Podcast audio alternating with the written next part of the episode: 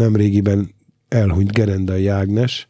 Édesapja ugye Gerendai Bandi bácsi nagyon sokáig a karnagya volt a kórusnak, és Gerendai Bandi bácsi lányaként ő is sokat tett a kórusért, de hogy mit is pontosan, és hogy hogyan emlékezik meg róla a Solymári férfikórus, ezt már Bonivárt Attila, a férfikórus titkára mondja el.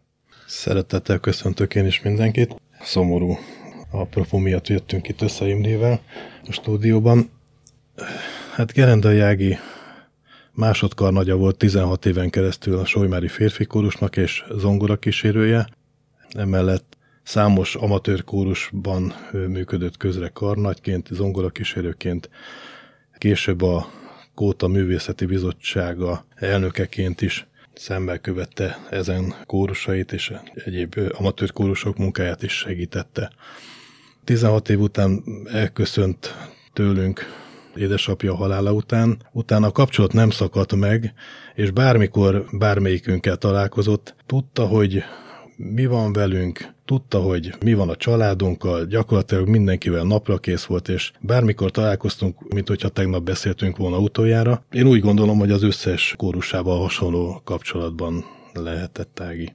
A Magyar Rádió hangmérnökeként egy-két produkcióban dolgoztunk együtt, nagyon kevésszer, hozzáteszem, és ezt csak azért mondom, mert amikor meglátott itt a Solymári férfi kórusba, régi ismerősként üdvözölt, mint hogyha évtizedeket dolgoztunk volna együtt. Tehát ez a lelkesedés és ez a közvetlenség jellemző volt rá. Abszolút ilyen volt, rendkívül közvetlen volt, rendkívül lelkes, emellett viszont rendkívül következetes volt a kórus munkában, és, és rettentően precíz, ahogy akár édesapjától is örökölhette ezt a tulajdonságát. Hogyan fog megemlékezni a Solymári férfi kórus Gerendai Ágnesről, és mikor?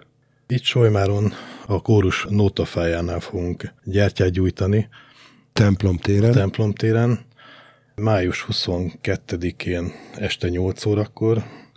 Ide várjuk azokat is kórustagokon kívül, akik ismerték és szerették őt.